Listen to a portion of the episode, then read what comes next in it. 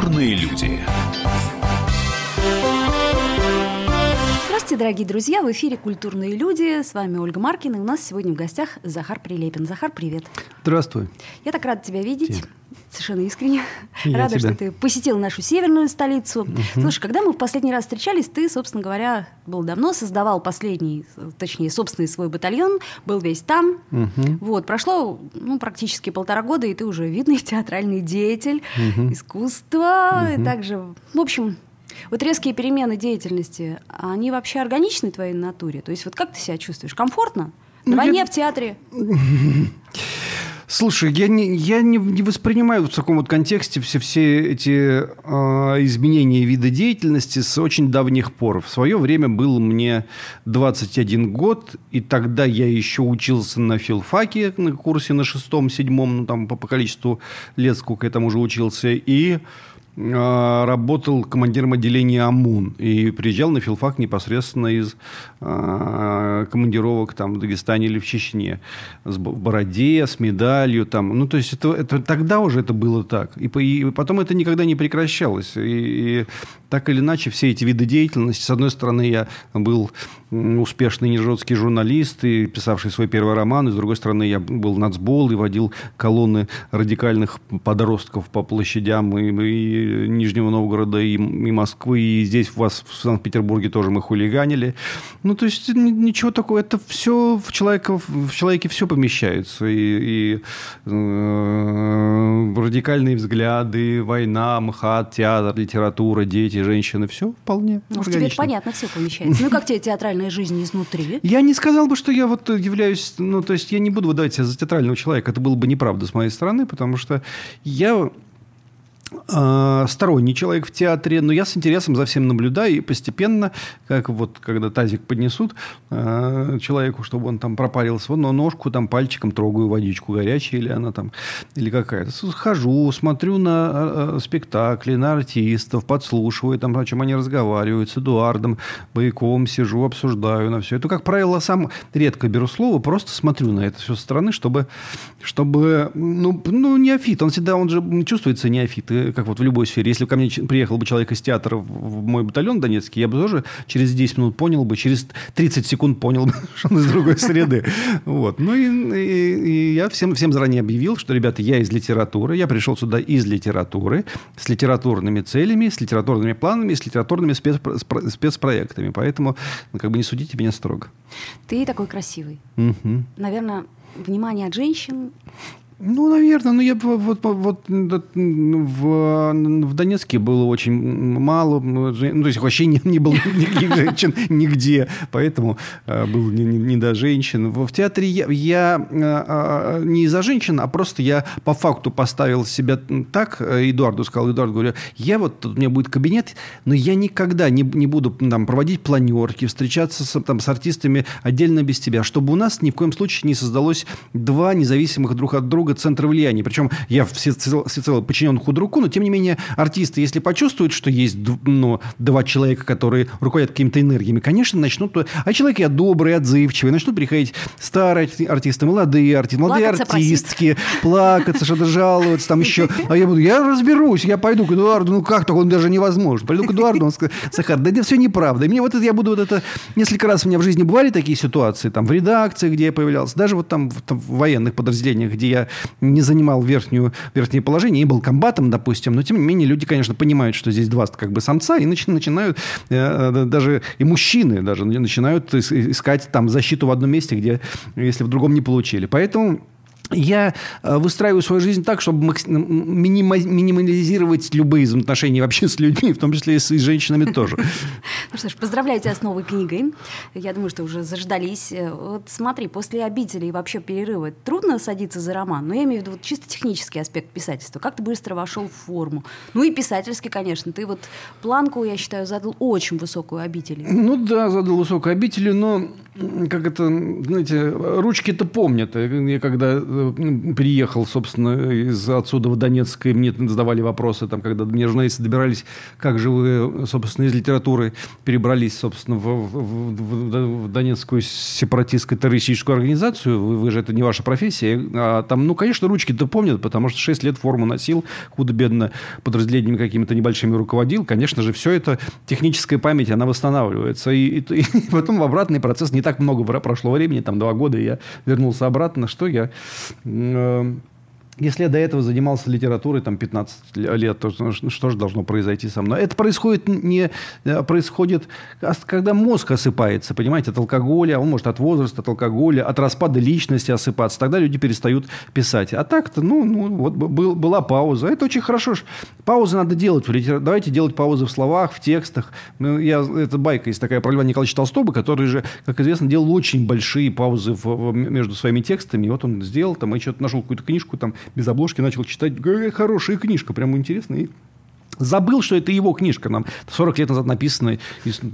Так же у тебя с обителью. Берешь книжку с полки. Я не помню, на самом деле, правда, свои книжки не помню. Да, и читаю иногда с удовольствием, иногда с неприязнью. Там листаю жизнь свою. Поэтому ничего не произошло. Сразу вернулся и тут же начал писать. Как застоявшийся конь поскакал тут же. О чем книга?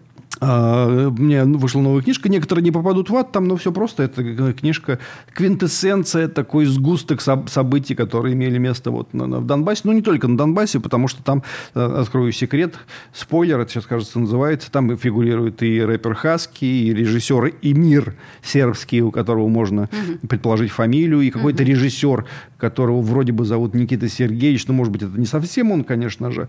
Ну, и ряд других персонажей, которые общеизвестны. То есть, такой текст, в котором и стреляют, и страдают, и умирают, и, конечно же, там мои товарищи донецкие, донбасские, живые и мертвые. Любовь тоже есть, да, любовь есть. Любовные линии есть, да, даже две. Одна серьезная, другая, там, как бы намечая, пунктирная есть, да. Все, люди, желающие триллер, мелодрама, фикшн, нон-фикшн, как бы все элементы любых стилей присутствуют. Фантасмагория, причем называется роман «Фантасмагория». Удовлетворит.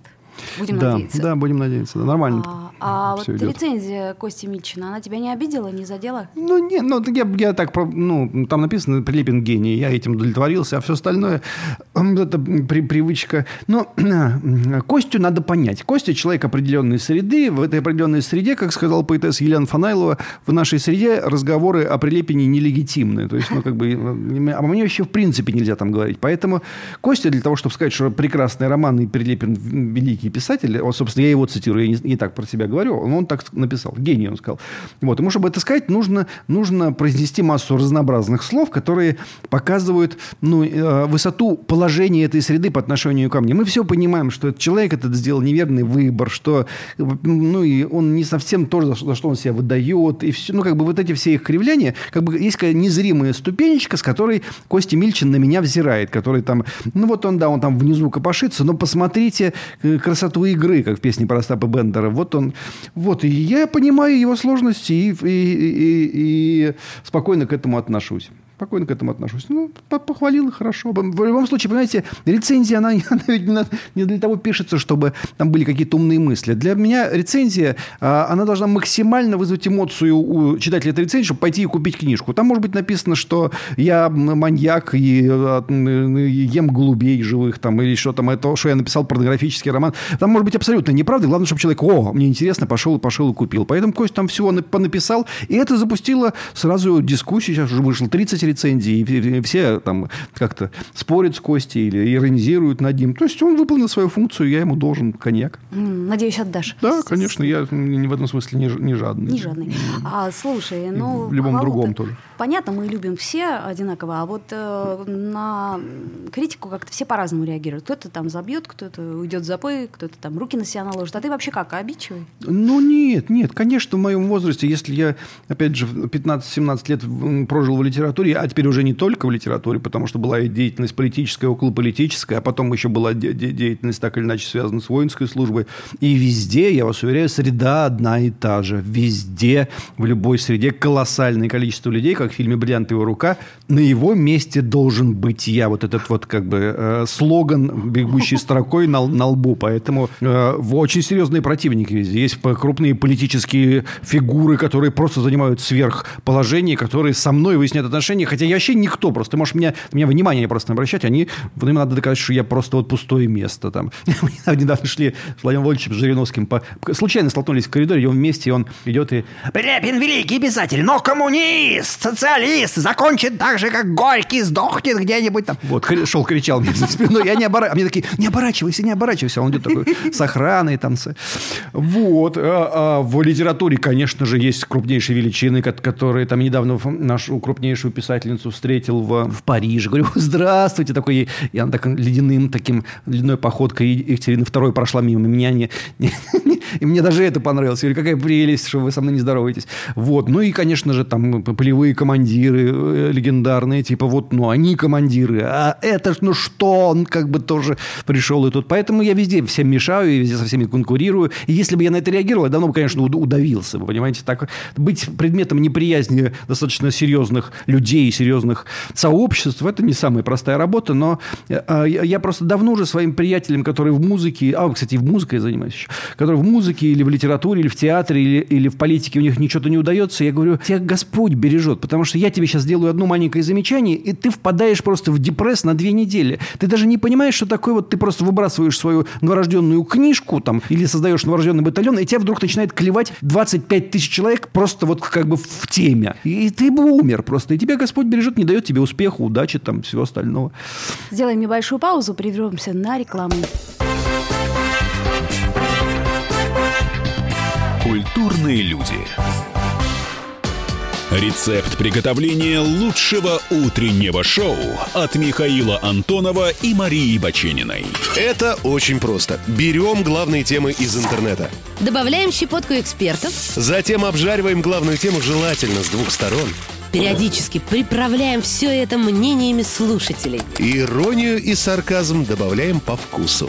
Наслаждайтесь. Утреннее информационное шоу «Главное вовремя» с Михаилом Антоновым и Марией Бачениной. Слушайте по будням с 7 часов утра по московскому времени.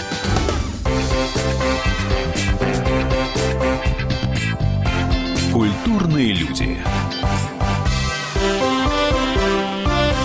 Культурные люди и очень культурный человек Захар Прилепин к нам в гости пришел.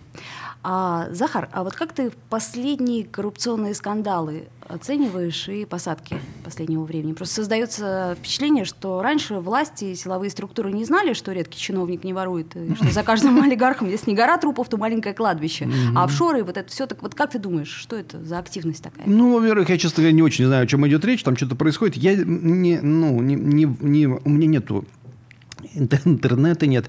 Я вас не обманываю. У меня нет телефона. Вот ты видишь, какой у меня телефон. С кнопочками. Живу я в деревне сейчас, где у меня нет интернета, телевизора там тоже нет, телевидения там тоже нет, радио там тоже нет. В целом я новости узнаю, когда я приезжаю. Я иногда выступаю по телевизору, я приезжаю в качестве, комментатора, аналитика. Я захожу, и стыдно признаться, и там начинают какие-то новости показывать вот, собственно, на экране, которые я сейчас должен комментировать. Я, собственно, из экрана их и узнаю. И начинаю... А так как в целом ничего не меняется, раньше-то я был вписанный во все эти структуры человек, журналист, там все такое. Сейчас я совсем не вписанный, но ничего нового не происходит, Вот коррупционные скандалы. В силу того, что страна вступила в сложный экономический период после Крыма, после Донбасса, там Сирия, санкции, трам-пам-пам, деньги в государстве, их меньше гораздо стало, чем было раньше. Когда мало денег, люди начинают... Любой по семейному бюджету вот это прекрасно должен понять. Вот у меня вот там многодетная семья, жена, 4 детей, там какие-то люди, которые нам помогают. И пока все хорошо, пока у меня денег много, я вообще ни на что не обращаю внимания. Как только они у меня кончаются, они периодически кончаются, я тут же смотрю на... А что это за новая вещь там? А что у нас еще старый чайник был плохой, а вот там вот, а это что, откуда взялась вот эта вот как бы блюстрада какая-то там. И начинаю искать коррупционную схему внутри своей семьи. То же самое происходит и в контексте государства. То есть денег нету, а в нас власть никому не обещала. Ни губернаторам, ни мэрам, ни пэрам, там, ни сэрам, ничего не обещала, что она будет их беречь. То есть пока все пала нефтяная, пока труба просто качала, все было прекрасно. Как только она перестала всем доставать, стали искать. Вот и коррупционные скандалы. Ну, а вот кто, можно так сказать, что транзит власти близок, кто, на твой взгляд, будут главными игроками, ну, скажем, к 2024 году? Ну, президент, вот, что ли? Ты бы на кого ставил, да? Да, ну, нет, это совершенно не, ну, как бы невозможно это предсказать, потому что есть, я думаю, 3-4 центра политических, которые сейчас готовят 3-4 или, может быть, 8 преемников разнообразных, которых они так или иначе на метафизические смотрины такие устраивают пред ликом светлейшего. И вот там вот это очень медленный, очень сложный, очень торжественный такой практически церемониал космический такой. И мы даже не знаем этих имен, понимаете? Мы можем только предполагать, какие группировки готовят этих персонажей. А имен мы, я думаю, что большинство мы даже и не предполагаем. Мы уже с Путиным, вы понимаете, мы тогда могли сколько угодно в 98 году гадать, вот кто там у нас, там Борис Немцов, Примаков, там Лужков, Лебедь, там, по-моему, уже не был тогда его. Ну, в любом случае, можно было 50 фамилий называть, вплоть до Никиты Сергеевича Михалкова и Станислава Сергеевича Говорухина. Ну и что? Ну, чем мы с вами сейчас будем заниматься? Зачем мы будем ворошить то, что не нашего ума дело? Понятно. То есть непредсказуемо совершенно. Нет, непредсказуемо. Да? Ну, а какие у тебя, как у художника? Кто нам на Украине только что, кто мог... Я еще сам месяц назад про Зеленского посмеивался и говорил, да ладно, прекратите, какой Зеленский. Ну что, я специалист просто по Украине, который смотрел на нее в упор и то... Я был уверен, что Порошенко выиграет выборы, что там нет никаких у него противников. И вдруг раз... Понятно. Угу. А вот у тебя, как у художника, какие предчувствия ближайшего будущего? То есть куда мы вообще все идем? У меня произошло в силу там, некоторых катастроф, случившихся там, со мной, с моими товарищами на Донбассе. У меня в целом состояние, как у руины. Поэтому мои представления о действительности, они не... неадекватны. То есть это можно спросить у человека, прикованного к постели, у которого там линия сердца уже не трепыхается вот на датчике, и спросить, ну как там, что ты думаешь, там, как там весна нынешняя будет, какая будет погода, большой будет разлив или небольшой. То есть я очень мало об этом сейчас думаю, что с нами... Я думаю, ничего плохого не произойдет, вот что я скажу. Все уже умерли, что может хуже еще случиться? Ну, слава богу, не все. Ну, все умерли, я так, в том смысле, что да, все умерли те, кто мне был дорог, те, от кого зависели какие-то решения, которыми меня волнуют. А те люди, которые живы, я не очень интересуюсь, что у них на уме. А ты вообще веришь в теорию заговоров?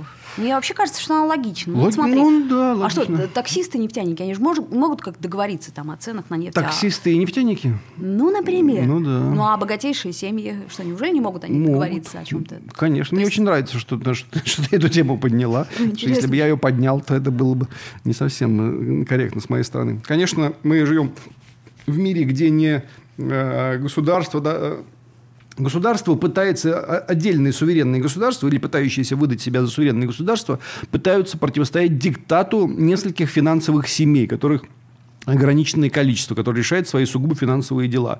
И санкции, 42 военных конфликта, которые сегодня идут, целые там обрушения экономики, они происходят не потому, что там такой-то президент там вот в этом участвует непосредственно. Ну, в общем, политика большей части европейских государств. Я уж не говорю про Украину там, или Прибалтику. Или, там. Даже такая страна, как Россия, находится в жесточайшем просто треморе из-за невозможности договориться с рядом финансовых семей и кланов. Поэтому это просто... это очевидно, как божий день. Понимаете, про это... Никакой конспирологии тут в этом нет. Просто это так обстоит. Вот и все. Давай представим себе, что вдруг неожиданно ты стал президентом и получил там, 95% поддержки населения России. Вот как бы ты решил вопрос, и стал бы ты его решать, ну, с засильем олигархии, с разрывом между бедными и богатыми? И вообще, какие бы ты 3 направления, ну, если так гипотетически, предположим, сделал бы приоритетными?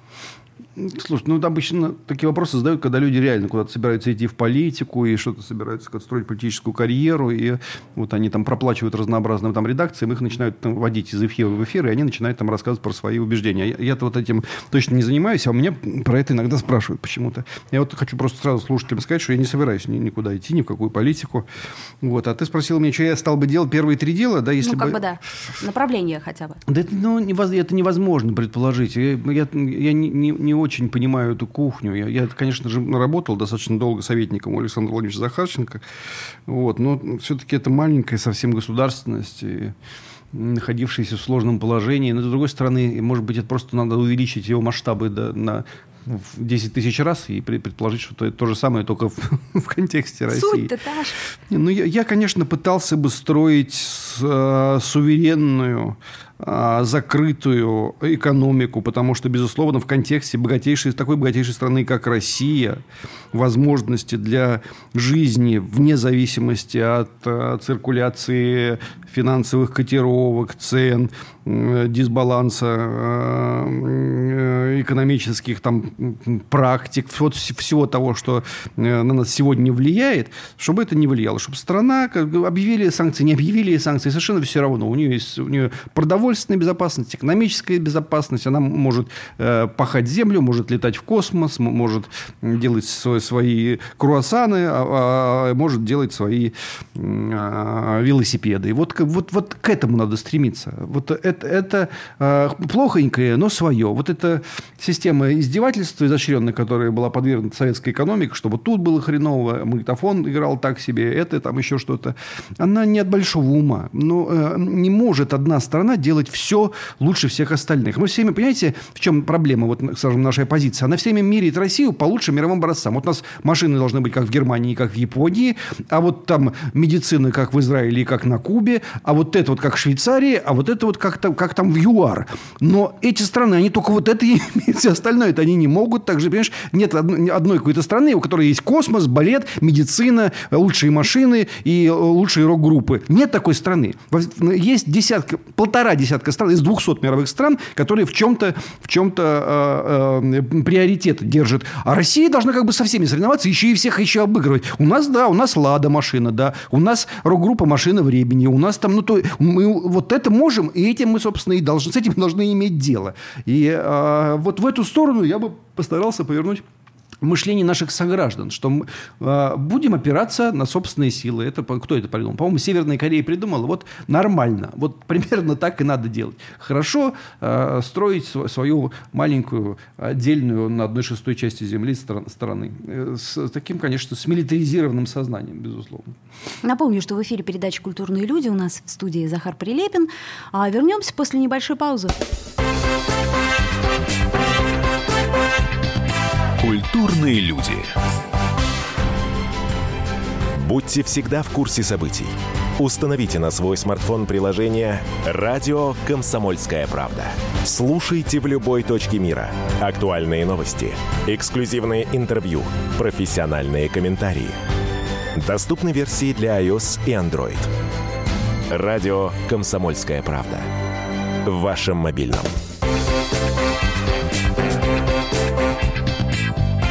Культурные люди.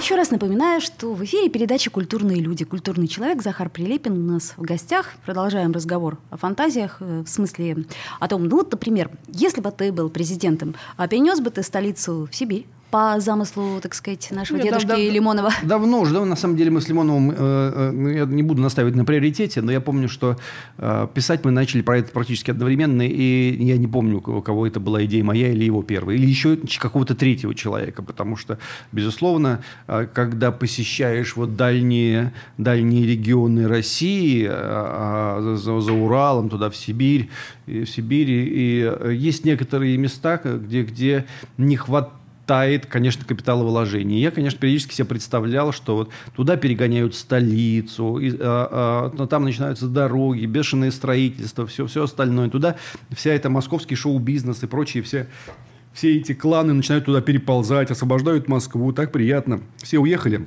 Вот. А я еще Лимонов предлагал просто принести, я предлагал переносить ее каждые 6 лет или каждые... В разные места. В разные места, и чтобы они только обжились там где-нибудь под Салихардом, раз их прям в Бурятию, там раз. Вот. Но я обычно, когда приезжаю туда и начинаю там про это говорить, они говорят, не, нам не надо. Минуя нас пуще всех печалей. Развлекайтесь как-нибудь там. В общем, я не думаю, что это самая важная на самом деле задача. Но в мире вот есть... Конечно, страна у нас большая, но тем не менее никто в мире не переносит столицу туда-сюда. Надо это, не надо, черт его знает. С Лимоновым-то помирились, кстати? Да нет, едва ли мы когда-либо помиримся. То есть помиримся, это значит, чтобы... Слово «помиримся» предполагает, что у Лимонова ко мне отношение как, к чему-то равностатейному. Этого нет, безусловно. Там, для Лимонова я просто... Это точка на горизонте. Поэтому я не могу с ним помириться, как я не могу помириться там, с солнцем, там, с луной, со светилами, там, с 200-летним дубом там, и так далее. Вот он как бы сделал такой выбор. Вот так вот. Расположить меня в своей жизни вот таким образом. Но это его личное право. Он проживает свою жизнь, он выстраивает уже не просто свою собственную жизнь, а архитектуру своей жизни. И в ней вот все должно стоять определенным образом. Меня он поставил вот туда. Ну, я там и стою спокойно себе, даже не отсвечиваю.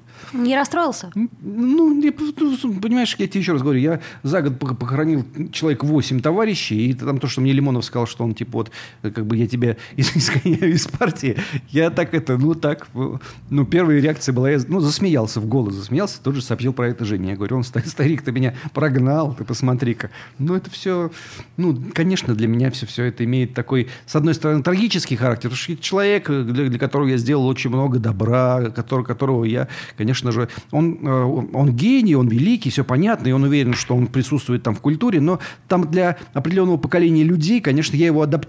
Вот Лимонова есть сотни, тысячи людей, которые говорят, что Лимонова просто мы стали читать и знать, потому что ты про него говоришь, что он, и, может быть, дед догадывается о том, что мой голос более слышен там для серьезного количества россиян, чем его. Но он мне не должен быть за это благодарен. Это я же сам был, собственный мой выбор.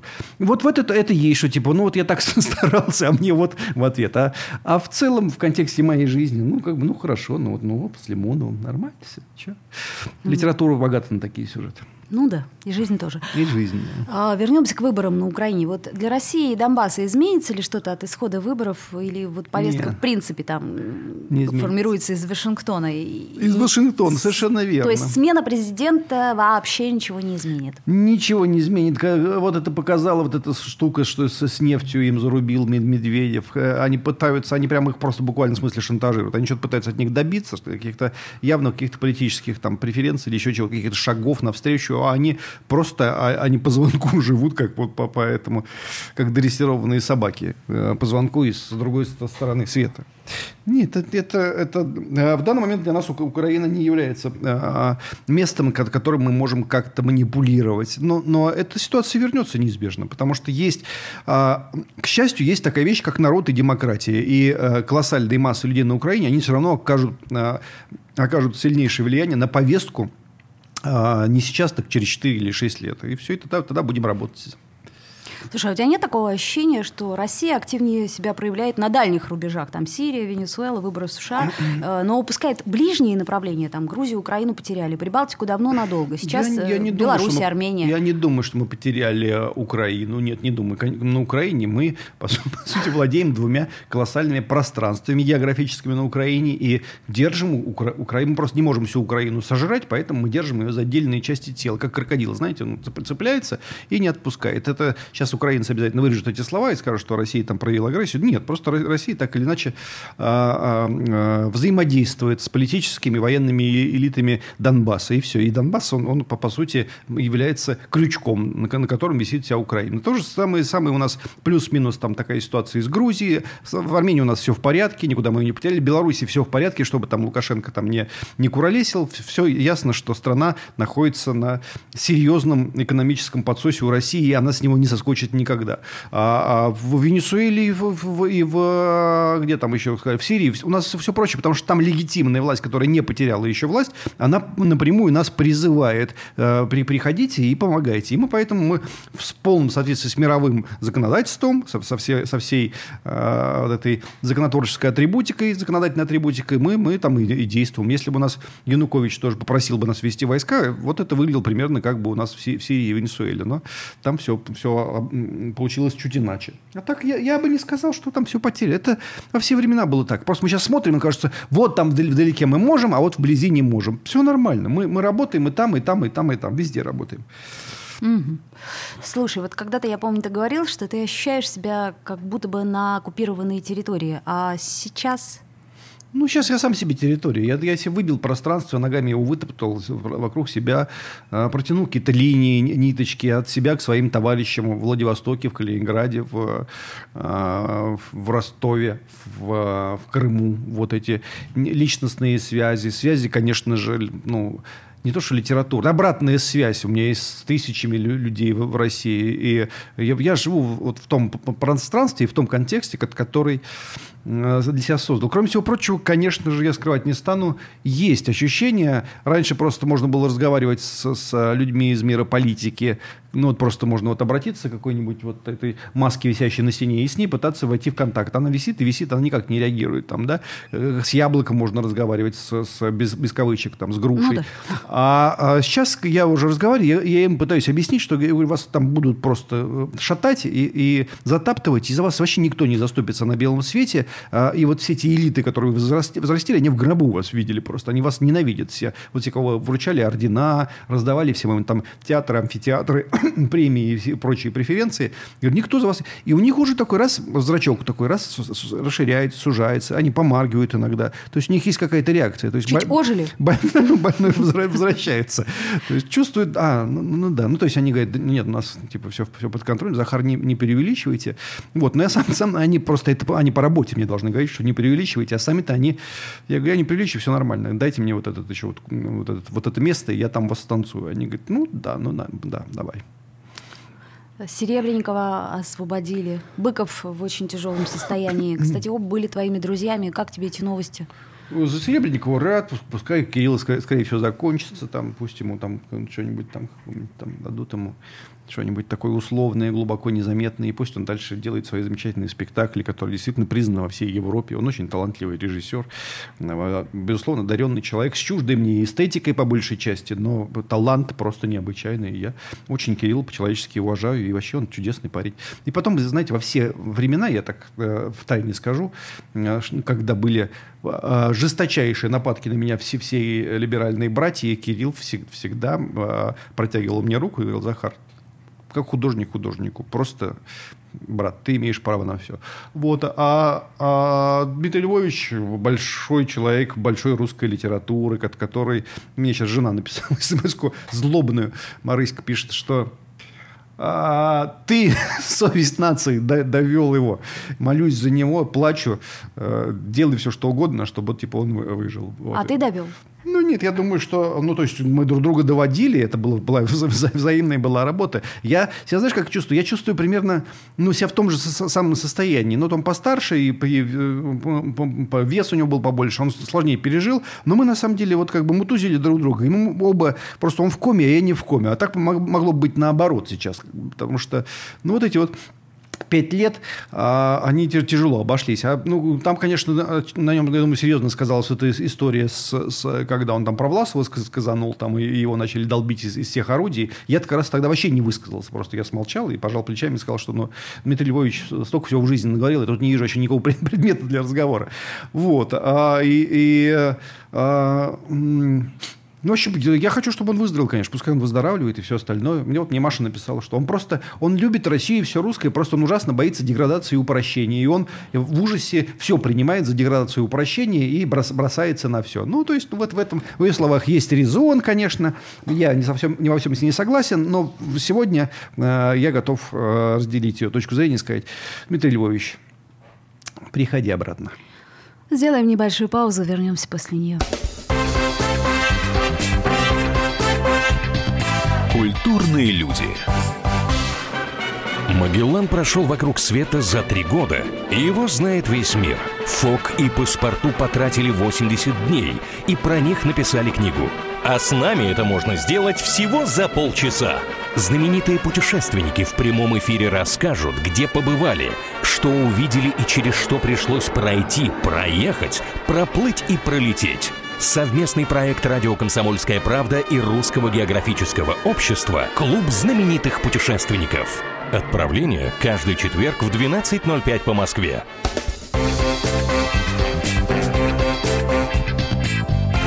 Культурные люди. В эфире «Культурные люди». У нас в гостях Захар Прилепин. Продолжаем наш разговор.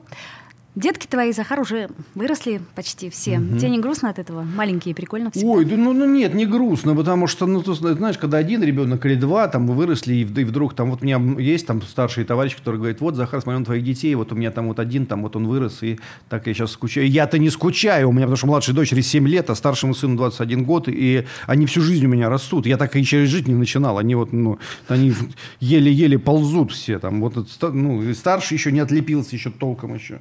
Вот, а младший 7-7, ну, девочка совсем, дитя малое. Поэтому я думаю, когда же вы, наконец, все это соберетесь и свалите куда-нибудь все?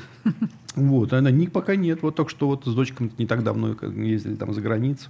Вот, и получая большое удовольствие от всего с ними происходящего. Но сказать, что сменился антураж вокруг меня, что теперь вот... Ну, только пеленок просто нет там, и сосок, и вот этих ночных пробуждений. А так-то дети-то все тут, дома.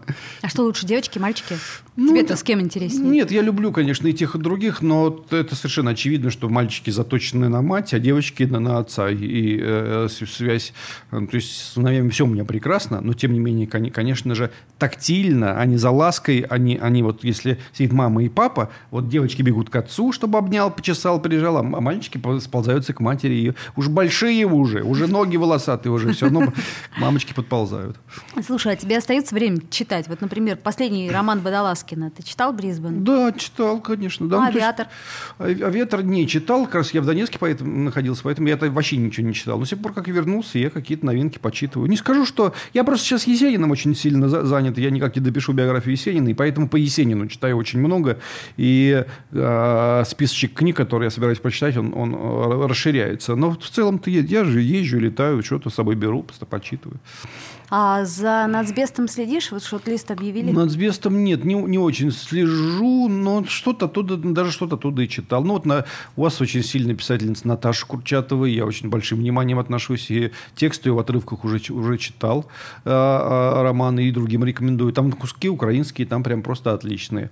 Наташа Курчатова. Потом, я, конечно, все, что выходит новое у Вадима Левенталя, тоже читаю с удовольствием. Это я просто называю всех питерских писателей, за которыми я слежу. Вся эта генерация, и Павел Крусанов, и Сикацкий, Носов, там, я его не помню, а покойный Шаров, он питерский был или нет? Не питерский, значит, если ты подняла глаза вверх. Вот. И, в общем, я в курсе ситуации. Я даже, если не читаю какой-то новый текст, я все равно знаю, что я хочу к нему обратиться. Но что там вошло в Нацбест? Рубанов, там мой товарищ вошел, по-моему, в шорт-лист. Торфименков, Рубанов, Торфименков, Пелевин. Мой товарищ прекрасный, замечательный, очень, но он точно работает на высоком уровне. Кто еще? Пелевин? Пелевин, это Саша Пелевин. Саша, да, я читал Сашу хороший, Пелевина, да, хороший, да, Сашу. Потом Упырь лихой. Упырь лихой, да, я помню, такую девушку, я с ней в липках общался 15 лет назад. Ужас. Давно. Ну вот, видишь, шот-лист она вошла. Вот она. Упырь дошел, да, до шот-листа. Да. Но у тебя когда-нибудь возникает ощущение, что ты живешь как-то неправильно? Нет. Не возникает ощущение, что я живу неправильно. Возникает ощущение... Даже не возникает ощущение, как у Есенина, как мало пройдено дорог, как много сделано ошибок. Нет, такого тоже ощущения нет. У меня есть ощущение, как много пройдено дорог, ошибок там какое-то количество сделано, много прожито уже всего. Знаешь, ощущение постоянное, что я так много уже жил, так много видел, столько всего видел, что, сейчас у меня не стоит человек с молотком за спиной или с дробовиком, но я говорю, не стоит, и я знаю, что не стоит. Но в целом умереть уже не так страшно. То есть принципе, никогда эта там тема меня не мучила, не будила и не вызывала никаких рефлексий. Но сейчас я вообще спокойно отношусь. Я столько уже всего в жизни. Все было хорошо. Все было... Ну, то есть было хорошо, плохо, честно, страстно, бесстрастно. Но все было очень разнообразным, цветущим. Есть такое выражение религиозное. Насыщенные днями своей жизни. Кажется, так это звучит. Я насыщенный днями своей жизни. Счастье это?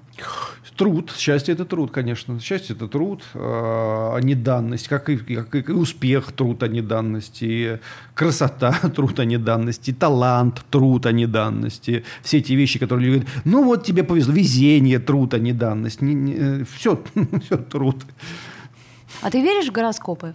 Да, конечно. Во-первых, дурака валять. Я иногда могу с человеком пообщаться какое-то время, и не всегда, но периодически, если я там полчаса пообщаться, а просто я наблюдаю за человеком, я с ним говорю, потом я говорю, ты случайно там не тогда-то родился, там, он говорит, тогда-то, там плюс-минус. И часто очень угадываю, потому что, там мотивации, скажем, всех людей там под созвездием рака, родившихся, как и я, там, скажем, литераторов, я вообще их все просто на раз угадываю, когда я читаю биографию там Хемингуэя или Марингофа или Маяковского, да я все про них знаю, потому что, июльские просто вот эти, и тельцы, козероги, вот это то, что мне близко понятно, там, жена водолей, там, то есть, все это я... Львы, конечно, женщины. Я всю жизнь не хотел иметь дело с женщинами-львами. Просто всю жизнь я их боялся. И у меня дочка должна была родиться в июле. И у меня жена доносила ее до августа, до 1 августа, чтобы ты боишься львов, на тебе маленького львенка. И она львенок прям растет, и ничего с этим не поделаешь. Слушай, мы с тобой родились в один день, наверное, поэтому мне так легко с тобой общаться. Еще вопрос про кино. Скажи мне, вот снимается «По обители». Снялся уже фильм, да? Да, снялся фильм. Ну и как? Я не имею к этому никакого отношения. Во-первых, у нас там легкое недопонимание возникло с Александром Велединским, режиссером этого фильма, там по вещам, не касающегося нашего сотворчества. Вот. Я к этому так тоже спокойно отнесся, как и ситуации с Лимоновым. И, в общем, меня не туда не звали, я ничего не видел. Я видел только фотографии, какие все видели со съемок, которые публиковали в газетах. И все мне нравится. Мне Ткачук нравится, и Безруков нравится, и Саша Рыбок, или как, не знаю, как там ударение ставится, актриса. В общем, я надеюсь, что все будет хорошее кино. Там сильный актерский состав. Там, по-моему, все в порядке. Ну, а сам ты последний раз кино смотрел? Когда и что? Кино? Вот сейчас вернулся домой в деревню. Что-то я смотрел какие-то фильмы. «Аритмию» смотрел. Что-то смотрю. Какое-то западное какое-то кино смотрю иногда. Смотрю. Не киноман. Поглядываю иногда что-то. Время наше подходит к концу. А скажи, пожалуйста, если это не личный вопрос, а ты на пасхальную службу пойдешь? Пойду, да. Я совершенно случайно в своих гастролях оказался как раз в эту ночь дома. И я прям с утра прилечу, приеду к детям в деревню, посажу их на машину, сходим на пасхальную службу. И вечером я в тот же день улечу. Да, я очень рад, что так получилось. Культурный человек у нас был в гостях. Захар Прилепин. Захар, я очень рада, что ты пришел. Надеюсь на следующие встречи. Желаю удачи с книгой. И вообще. Спасибо, милый мой. Очень приятно было с тобой говорить. Ольга Маркина была с вами. До встречи. Культурные люди.